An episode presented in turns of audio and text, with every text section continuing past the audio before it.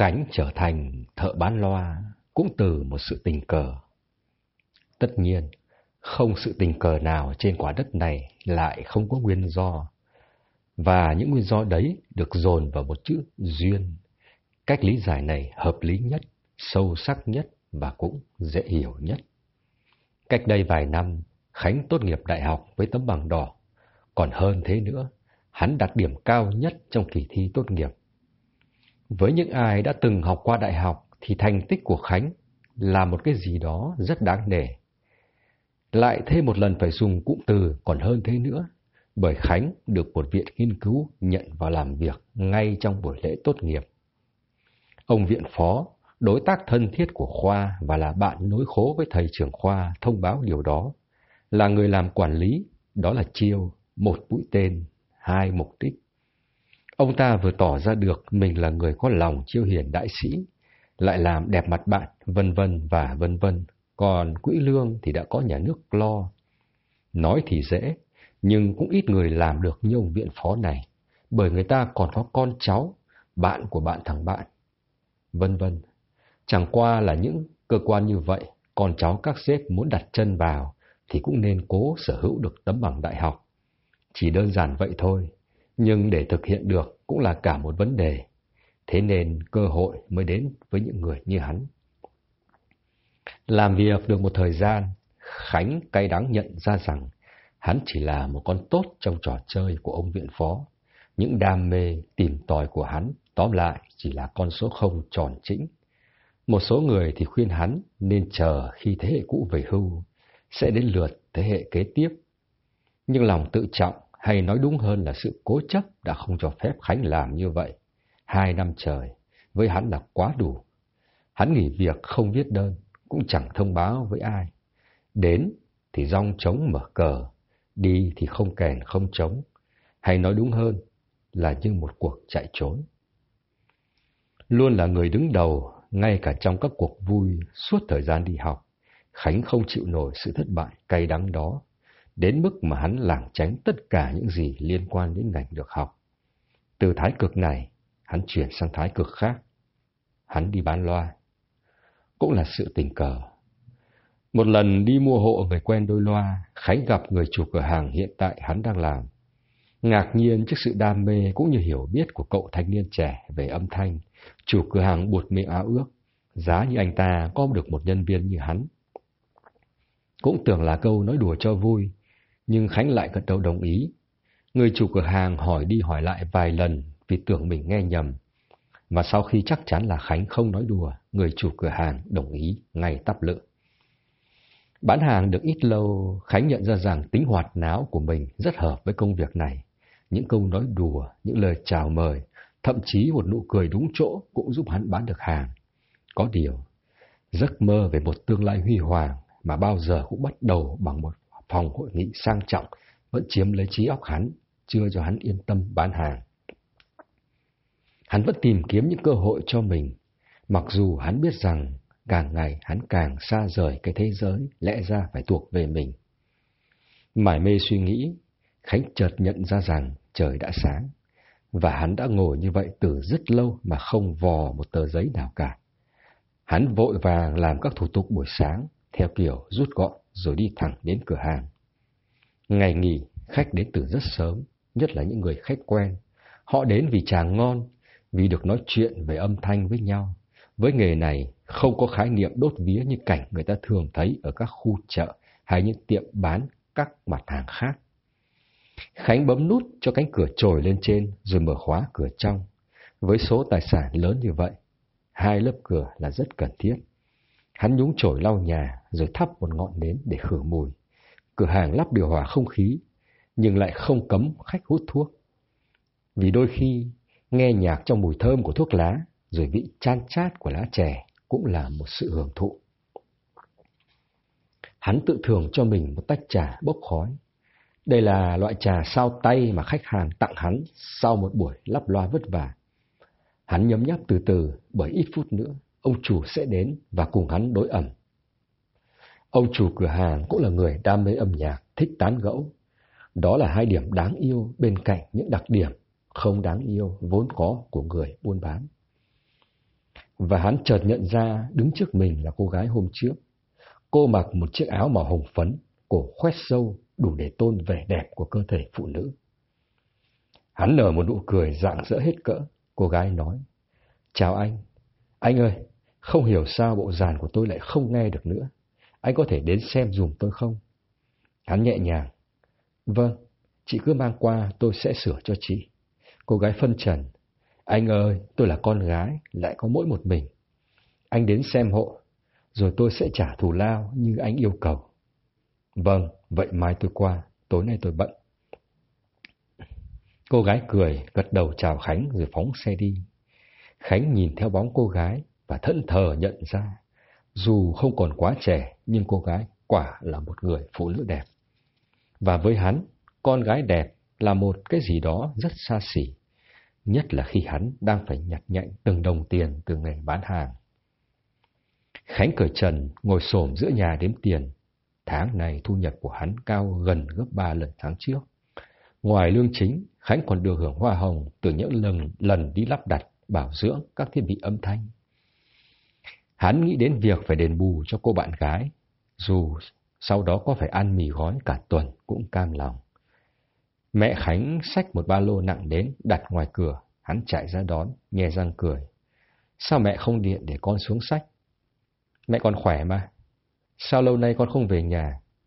Con nhiều việc quá, mới lại không khí gia đình mình như thế, con chán lắm. Mẹ hắn gật đầu đi vào trong bếp, để làm những việc y như bà vẫn làm mỗi khi đến thăm cậu con trai. Nhất là từ khi hắn bỏ cơ quan đi làm ngoài, mẹ hắn lại càng thương hơn. Bà hiểu tâm tính con trai mình, bố hắn thì không hiểu, hay nói đúng hơn là không chịu hiểu. Ông vốn là một giảng viên đại học, thuộc lớp người cổ xưa. Từ nhỏ đến lớn, ông chỉ biết hai việc là học tập và giảng dạy, bởi trình độ ông chưa đủ để làm nghiên cứu khoa học. Cho nên, khi cậu con trai của mình được nhận vào viện, ông mừng lắm. Mừng y như khi cô con gái đầu lòng đạt học bổng đi nước ngoài. Sự vui mừng này lý giải cho việc ông phẫn uất đến cùng cực khi Khánh bỏ ngang, mà lại đi bán loa một công việc ông cho là thấp hèn. Vậy là dẫn đến mâu thuẫn trong gia đình. Thế hai đứa định bao giờ đấy? Mẹ hắn hỏi vọng ra. Con cũng chẳng biết, mẹ. Hắn nói thật, bởi thời điểm này hắn còn chưa biết ngày mai sẽ sống ra sao. Hắn nghe thấy một tiếng thở dài rất nhẹ. Hắn im lặng, đứng lên, mở tủ lấy ra một cọc tiền. Hắn đi vào trong, nhìn mẹ rồi nói. Con biếu mẹ ít tiền ăn sáng. Mẹ hắn nhìn, hắn ngạc nhiên, rồi bà cười. con cất đi. Mẹ còn mang tiền đến cho con đây này, con tự lo được. Mẹ không nhận thì thôi. Nhưng chả lẽ mẹ nghĩ con không kiếm được tiền à? Mẹ hắn lắc đầu, hắn đi ra ngoài, ngồi ngả người trên ghế, rồi tự thưởng cho mình một điếu thuốc lá. Chìm vào ký ức huy hoàng của thời đi học không lâu, hắn bị đánh thức bởi mùi thơm và tiếng gọi của mẹ hắn. Nào, vào giúp mẹ một tay, cũng nhiều món lắm đấy. Hắn cười, nhanh chóng vào bếp bê mâm cơm ra ngoài. Lâu nay hắn ít được ăn uống cho đàng hoàng. Hắn sới cơm, mắt nhòa đi trong làn khói nghi ngút của thức ăn chính. Hắn ăn như một người đói hàng tuần lễ. Mẹ hắn nói, thỉnh thoảng con cứ về nhà. Bố giận con là một chuyện, nhưng ở nhà còn bao nhiêu là việc. Hắn gật đầu. Thôi mẹ ạ, con có nghĩ gì nữa đâu, có điều dạo này con bận quá. Chuyện này hắn nói thật, cửa hàng ngày càng đông khách, sắp cuối năm, ai nấy đều cố sắm cho mình một bộ âm thanh để thưởng thức hoặc nâng, nâng cấp, đổi trác các bù. Trong suốt bữa ăn, mẹ hắn cũng không hỏi thêm gì về chuyện riêng của hắn. Bà cũng không hy vọng sẽ có đám cưới vào thời điểm này, bà biết tính hắn. Một khi công việc chưa ổn định, hắn không bao giờ nghĩ đến chuyện lập gia đình. Mẹ hắn chăm chú nhìn vào bộ dàn máy đặt trên bàn. Bà hỏi, một bộ thế này có đắt không con? Dạ, cũng khá tiền ạ. Con bán ra ngoài chắc là hơn 10 triệu, nhưng chắc bộ này thì con để ở nhà dùng thôi. Hôm nào con qua nhà, lắp cho phòng bố một bộ nào rẻ và nghe hay. Chứ mẹ thấy bố cứ hì hục nghe cái radio cũ kỹ, chán lắm. Hắn cười, gật đầu, thấy thương mẹ hơn.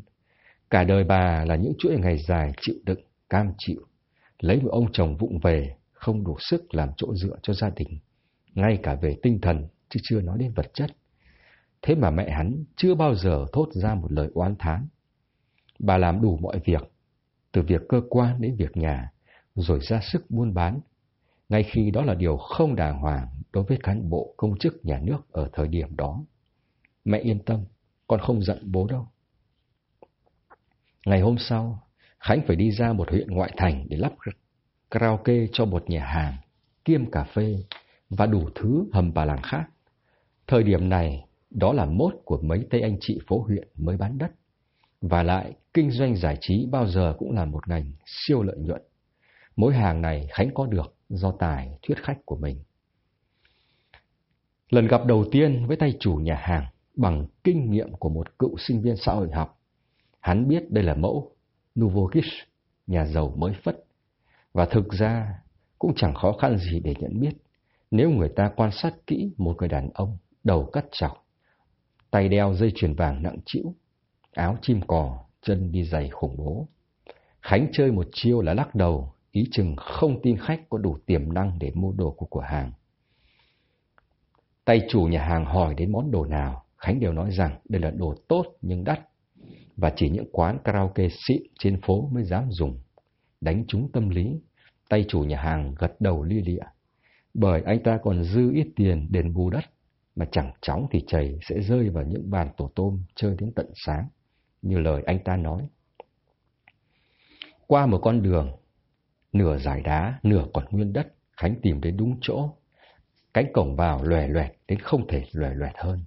Khánh đi vào, theo sau là một anh xe ôm được thuê làm chân sai vặt với tiền công tương đương với một cuốc xe dài khoảng 200 km. Tay chủ nhà hàng cười toe toét, dẫn Khánh vào phòng. Theo như thỏa thuận, tay chủ đã cho khoan giá treo. Khánh chỉ việc lắp đặt và đi dây theo ống ghen đã đặt trước. Sau nửa buổi, công việc cũng đã xong. Chàng cựu sinh viên lắp loa ấy khoan khoái châm một điếu thuốc, ngồi ngả mình trên chiếc sofa của phòng hát. Khánh chạy lòng chợt nghĩ, mình đi lắp karaoke cho người, còn bản thân, năm thì mười họa mới dám đưa bạn gái đi hát, mà chỉ dám uống trà lip tông, hát dăm bài rồi giả vớ bận để tờ tính tiền khỏi giải thêm. Một thằng nhân viên mặt nhăn như cái giá bị dẫm ba phát đi vào, nhăn nhở cửa trước mặt hắn. Dạ, ông chủ mời anh vào phòng bên, có nhân viên sẽ tẩm quất cho anh ạ. Khánh đứng lên, trong người khoan khoái đi vào. Hắn nghĩ, hóa ra mấy tay chơi phố huyện cũng đàng hoàng hơn hắn tưởng. Hắn cởi quần áo dài, rồi nằm sấp lên chiếc ghế tẩm quất. Một cô gái mặc váy ngắn, mặt bự phấn bước vào, nhăn nhở cười. Em chào anh lắp loa. Khánh hơi giật mình, nhưng hắn cũng chấn tĩnh lại rất nhanh. Chào em, em tên là gì nhỉ? Cô gái cười. Anh để em phục vụ anh nào? Cô gái vừa tẩm quất vừa trả lời câu hỏi của chàng lắp loa đang nằm sấp và khe khẽ hát trong cổ họng. Dạ, em tên là A Mây. Khánh trêu. Còn anh là A Mưa. Ghép tên em và Tiến anh vào thì thành ra là Mây Mưa. Nói xong hắn cười sằng sặc mặc kệ cô gái ngạc nhiên. Chắc cô bỏ học hay ít đọc nên không hiểu nghĩa của từ ghép này. Khánh hỏi tiếp. Thế em là người dân tộc à? Cô gái gật đầu. Dạ. Em người dân tộc Tày. Hắn cảm thấy buồn cười quá, bèn hỏi. Ủa, sao anh nghe giọng em như ở làng Phú Đô ấy nhỉ? Cô gái hơi cuống. Đâu mà, em quê ở Yên Bái cơ. Khánh cười. Lúc này hắn đã hoàn toàn quên mất thân phận thằng bán loa. Yên Bái có gần Mỹ Đình không em? Lần sau quê ở đâu cứ nói thật, em làm thế phải tội người dân tộc chết. Mà chân em đen thế kia, đâu phải chân con gái vùng cao.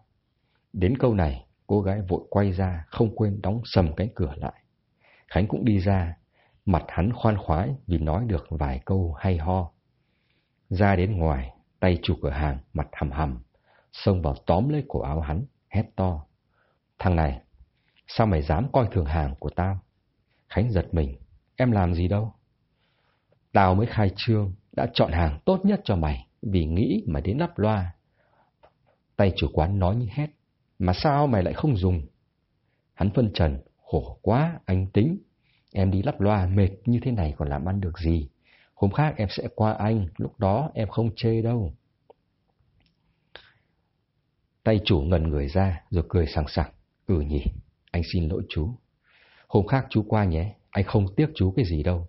Vừa nãy anh hát thử, công nhận hàng xịn hát hay thật. Tiếng hát của anh nghe ngọt cứ như tuấn vũ. Thôi, ra ngoài quầy ba, anh thanh toán một phát là xong luôn.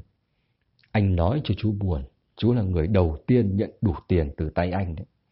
Khánh giật mình, rồi bụng bảo dạ là số còn may. Gặp những tay xã hội đen nửa mùa như thế này, chẳng biết chuyện gì sẽ xảy ra. Tay chủ cửa hàng đếm tiền thoăn thoát, với cách đếm tiền như vậy, bằng con mắt của một cựu sinh viên xã hội học, Khánh đoán là trước kia gã chủ có làm việc gì đó liên quan đến tôm, cá, thịt. Hắn buông một lời khen. Anh đếm tiền nhanh thật đấy. Khỏi phải nói, ngày xưa bán hàng cả tạ lợn mà anh đã nhầm phát nào đâu. Đây, đủ 62 triệu, còn thưởng chú một vé. Hôm nay chú vất vả quá. Khánh nhận tiền, hắn tự rút ra số tiền công của mình và khoan khoái nghĩ đến cảnh sẽ mời cô bạn gái yểu điệu tục nữ của mình một bữa ăn tối ra trò. Thế nhưng, trời đâu có chiều lòng thằng bán loa.